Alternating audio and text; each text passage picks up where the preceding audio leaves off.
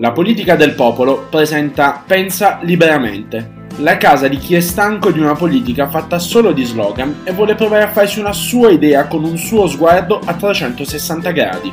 Vi diranno che le vostre idee non contano più, ma non ascoltateli, perché in realtà hanno paura della gente in grado di pensare. Questo è Pensa liberamente. Semplicemente pensa, prima di sparare, pensa, prima di dire, di giudicare pensare, pensa che puoi decidere tu, resta un attimo soltanto, un attimo di più, con la testa fra le mani. Ci sono stati uomini che sono morti giovani, ma consapevoli che le loro idee sarebbero rimaste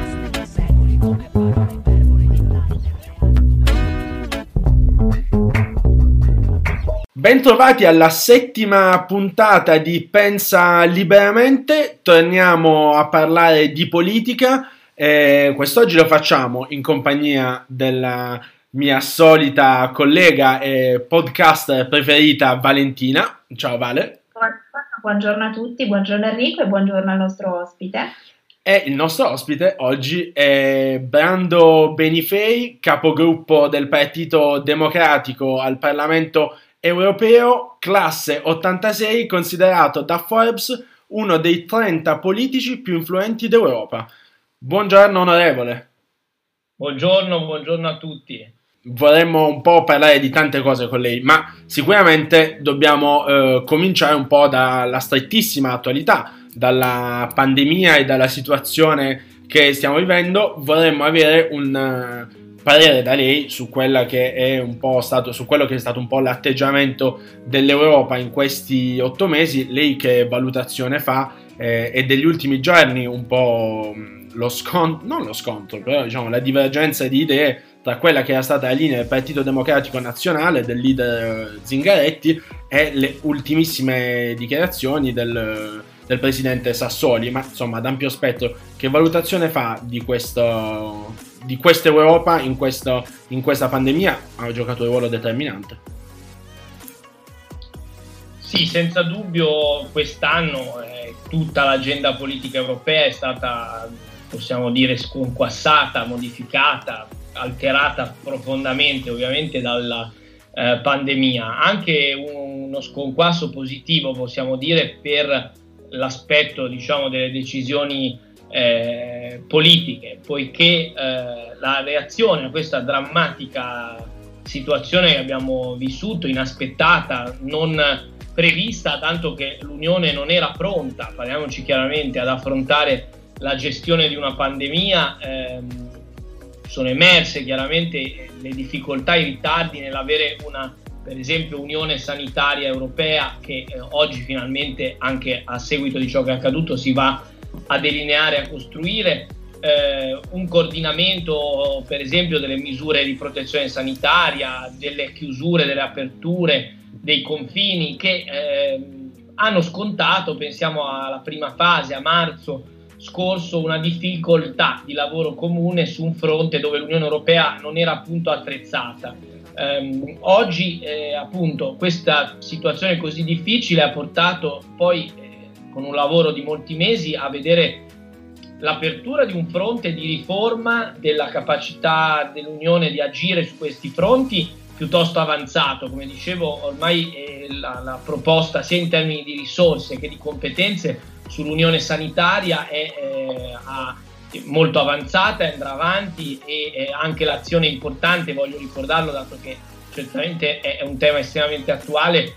l'azione eh, della Unione Europea sulla prenotazione e la, poi distribuzione in prospettiva dei vaccini ha dimostrato come muovendosi insieme siamo più forti nel poter evitare di essere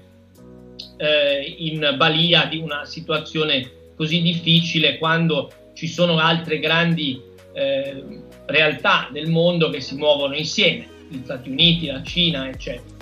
Uh, quindi insieme, nel senso non fra di loro, insieme, ma eh, come dire, unitariamente per territori, popolazioni, capacità di azione molto grandi, mentre l'Unione è, è oggi sicuramente un, un, un, gigante economico, ma sul fronte politico e dell'azione, per esempio sul fronte del Covid, dicevo, ha avuto grandi ritardi. Poi però c'è stata una presa di consapevolezza eh, e anche, come ho detto, uno sconquasso positivo, perché la gravità della situazione ha portato a capire che era necessario dotarsi, oggi per la prima volta lo facciamo, di un debito comune europeo eh, con il piano Next Generation EU che permetterà al nostro paese di avere risorse mai viste, in generale eh, di um, reagire insieme come europei a questa, a questa situazione. Eh, si accennava eh, ora alla questione delle dichiarazioni del Presidente del Parlamento europeo, io le condivido nel senso che eh, è stata fatta un eccesso, a mio modo di vedere, di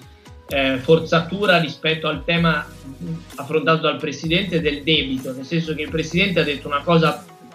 ovvia per noi, almeno, almeno per noi progressisti, ma sicuramente per il Parlamento, cioè che il debito generato nel periodo anche più pesante della gestione della pandemia eh, è un debito che eh, si è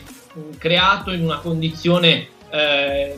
molto difficile, appunto quella di dover reagire in poco tempo a una situazione che all'inizio era anche poco sotto controllo. Gestirlo ridurne il peso anche rinegoziandone il costo è qualcosa che è stato discusso fin dall'inizio. Quando si parlava dei corona bond, noi parlavamo di questo, cioè di fare una mutualizzazione del debito che si sarebbe generato per pagare le spese Covid. Poi noi non abbiamo fatto questo, alla fine si è fatto un'altra forma di mutualizzazione, nel senso che si è costruito con il Next Generation EU del debito eh, aggiuntivo europeo che previene di farne altro a livello nazionale perché si crea una massa finanziaria per quelle priorità che sappiamo per il piano di ripresa, la sostenibilità eh, ambientale, l'innovazione digitale e l'inclusione sociale, per sostenere la ripartenza del nostro continente per i prossimi tre anni.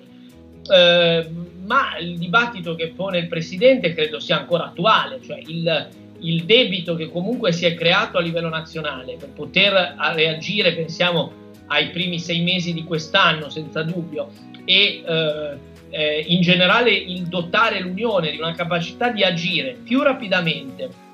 e più efficacemente ehm, anche con risorse proprie, questo è un tema molto sentito dal Parlamento, cioè una tassazione europea per finanziare queste eh, azioni, mh, tassazione nei confronti dei giganti del digitale, della finanza speculativa, dei grandi inquinatori extraeuropei. Ecco, tutti questi temi che ha toccato il Presidente per noi sono materia eh, di pane quotidiano. Un po' nella, nel, insomma, nella cronaca italiana si è voluto oggi anche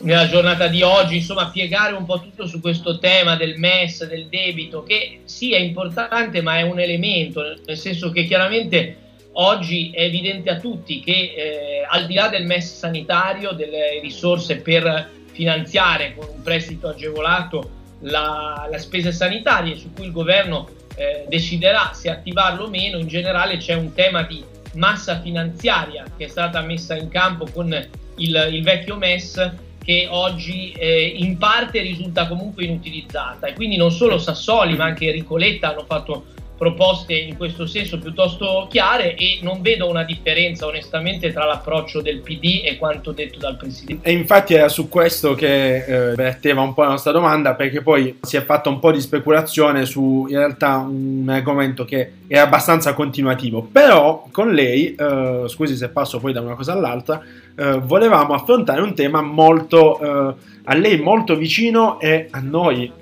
essere ancora un po' più vicino, mi perdoni, credo che ci passiamo eh, la stessa distanza di età dai 30. Vale, di che cosa avevamo parlato nella preparazione di puntata? C'è stata una grande novità nelle scorse settimane sulla questione dei tirocini e volevamo chiederle cosa ne pensa appunto dell'approvazione del testo sulla gratuità dei tirocini considerati legittimi.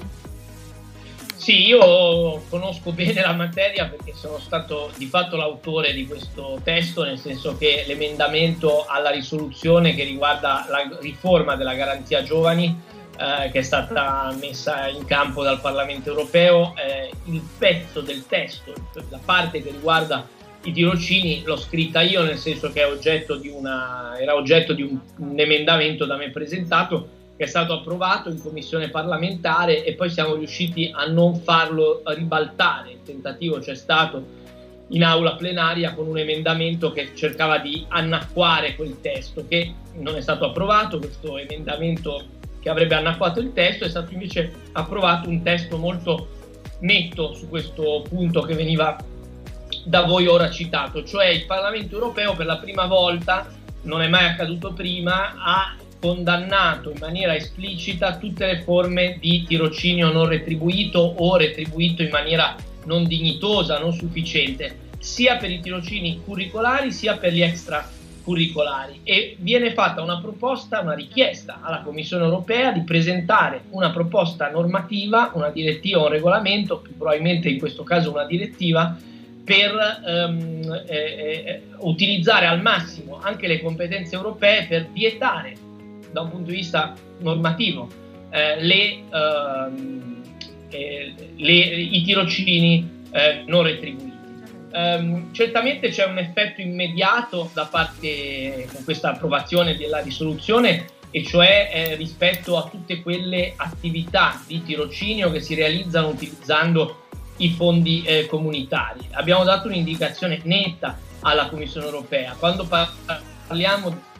giovani oppure di incentivi eh, per l'assunzione eh, comunque di giovani anche attraverso altri progetti, per esempio attraverso il Fondo Sociale Europeo che molte regioni eh, amministrano nel, in Italia come nel resto d'Europa, non possiamo con i fondi europei eh, sostenere opportunità di inserimento lavorativo che non rispettino una dignità minima per i giovani e un contenuto formativo ehm, adeguato. Eh, forse per qualcuno che ci ascolta sembreranno cose scontate, ma io sono arrivato al Parlamento europeo nel 2014 in un Parlamento dove era non solo possibile, ma considerato normale, giusto, perfettamente regolare, e lo era dal punto di vista delle, delle regole, assumere a lavorare al Parlamento europeo, dove vi garantisco gli stagisti, se un parlamentare fa il suo lavoro, lavorano tantissimo, um, senza retribuzione. Cioè io stesso potevo assumere uno stagista senza pagarlo.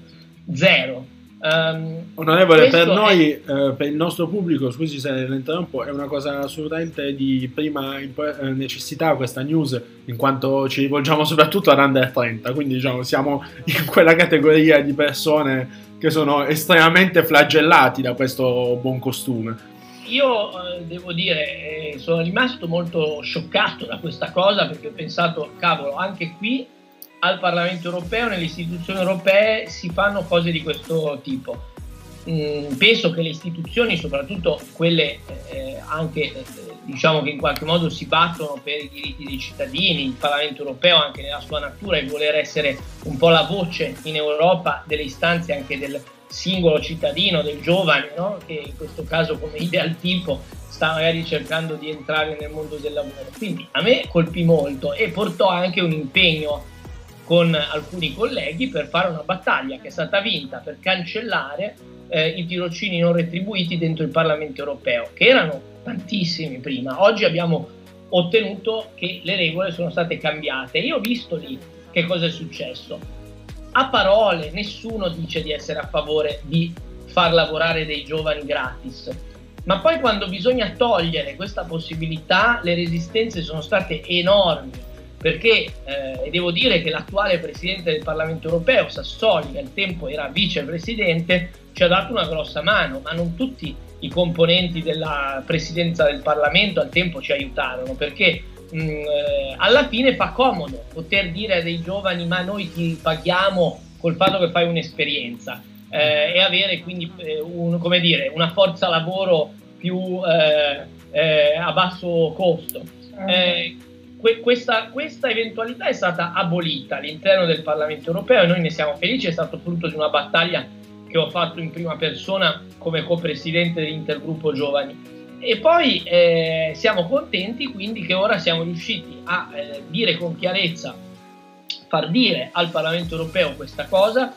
pre- prendere, come dicevo, impegni chiari rispetto all'utilizzo dei fondi europei per eh, bloccare l'utilizzo dei fondi per attivare tirocini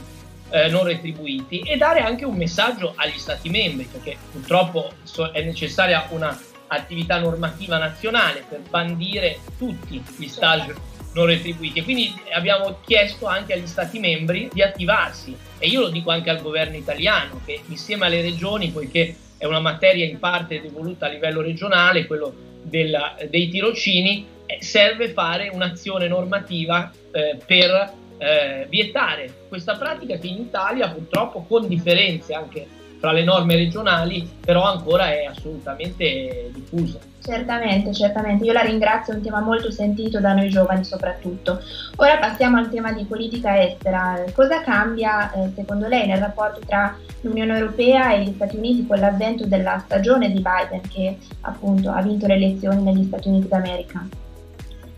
Ma io credo che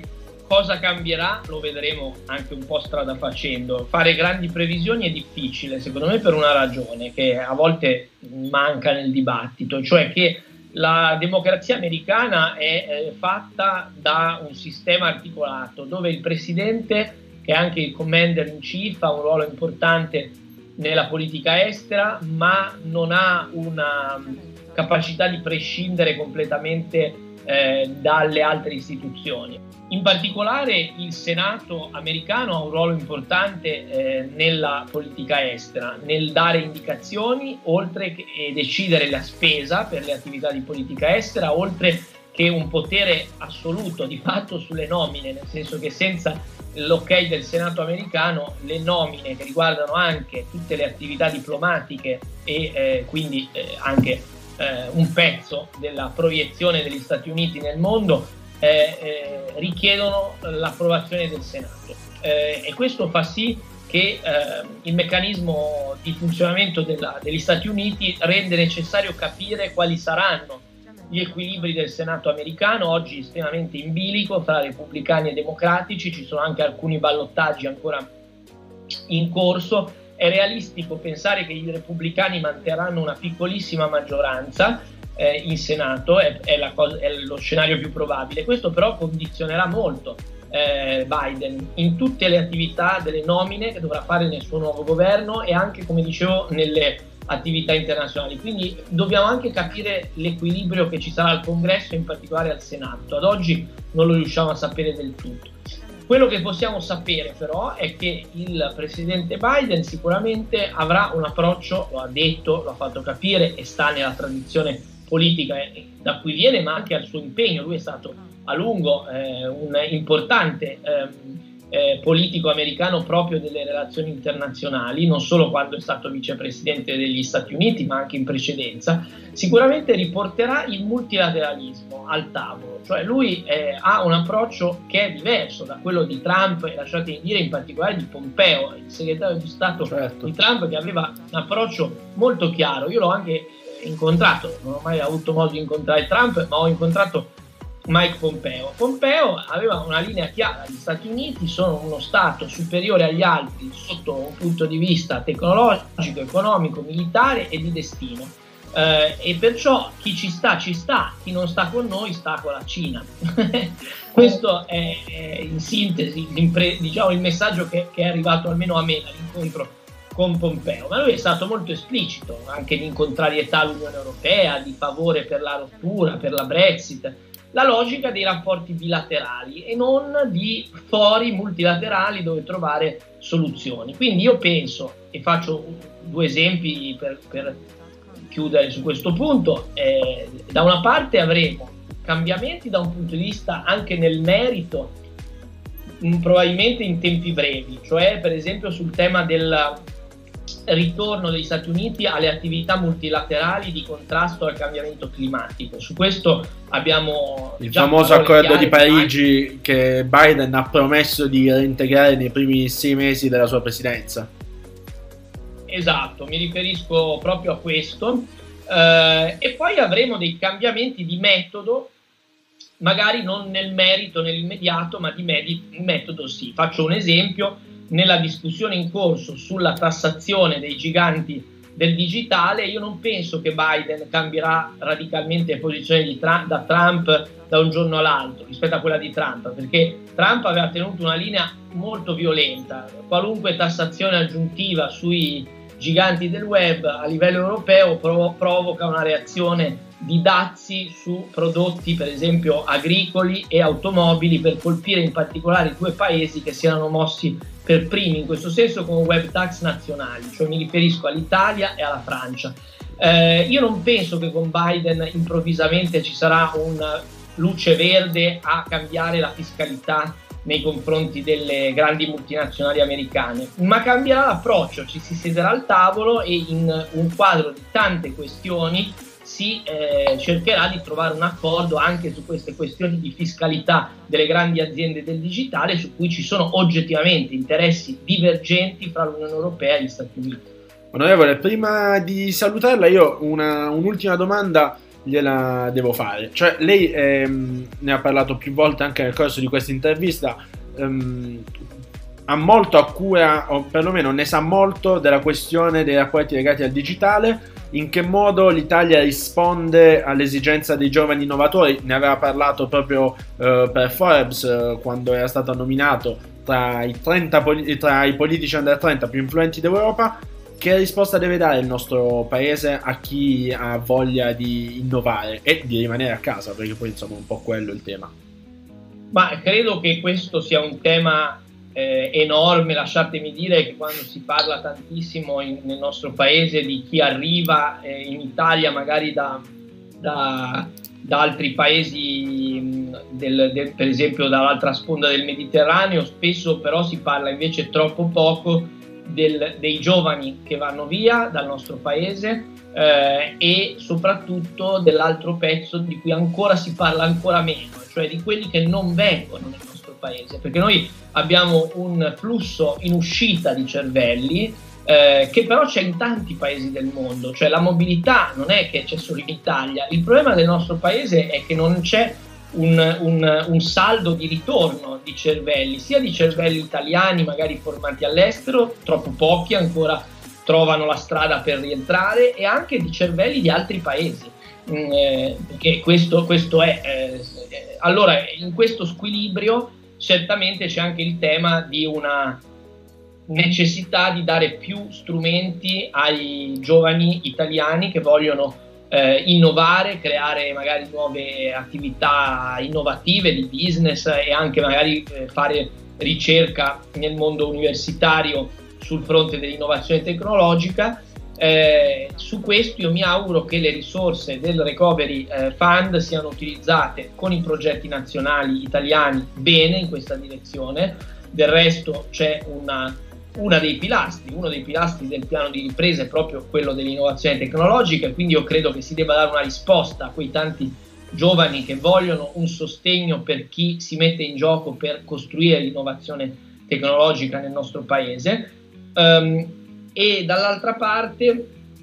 credo che sia importante utilizzare al meglio e il Parlamento ha fatto bene a battersi con forza anche le risorse del bilancio comunitario. Eh, il bilancio europeo che riguarda per esempio mh, capitoli del bilancio comunitario come Horizon Europe, il fondo proprio per sostenere la ricerca e l'innovazione, eh, il programma mercato unico di cui io sono il relatore generale al Parlamento europeo, è un po' la cosa più importante di cui mi occupo in prima persona, si tratta di molti miliardi di euro per il sostegno alle imprese ehm, e anche alle nuove imprese eh, tecnologiche. Eh, stiamo finalizzando i negoziati proprio sulle regole in questo momento e dobbiamo fare in modo che questo fondo, per esempio, che sarà per i prossimi sette anni, per il prossimo periodo di bilancio dell'Unione, sia più semplice da, da utilizzare, possa essere più conosciuto da chi ne ha bisogno, perché lasciatemi concludere su questo, ho citato opportunità del bilancio, l'impegno a utilizzare il piano di ripresa per fare quel salto tecnologico di cui il nostro paese ha bisogno, ma poi serve che queste cose si conoscano perché spesso eh, rimangono troppo spesso in,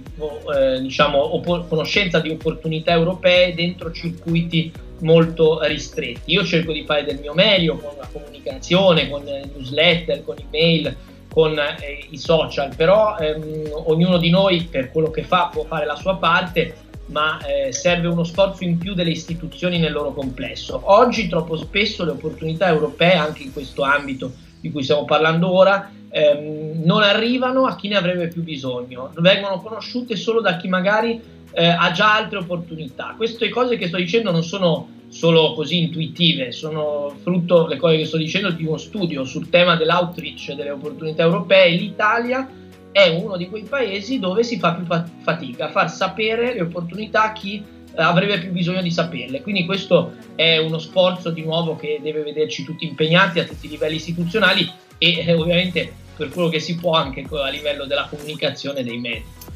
Io ringrazio Brando Benifei, capogruppo del Partito Democratico al Parlamento Europeo. È sempre un piacere sentire parlare di giovani da un giovane.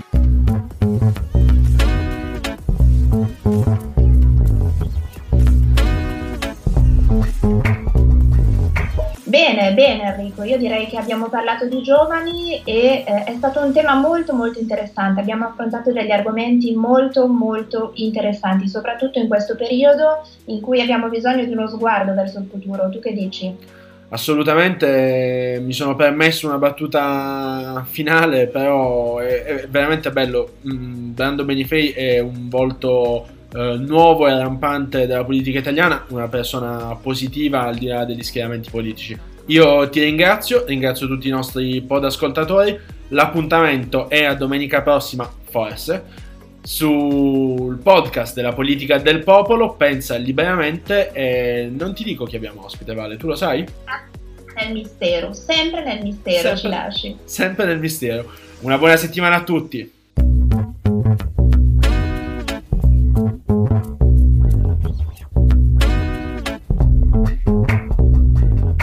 Trovate le puntate del nostro podcast Pensa liberamente su iTunes e Spotify. La politica del popolo è uno spazio di dialogo aperto a tutti. Potete lasciarci i vostri commenti sulle nostre pagine social, Instagram e Facebook. Per noi la vostra opinione conta. Vi aspettiamo!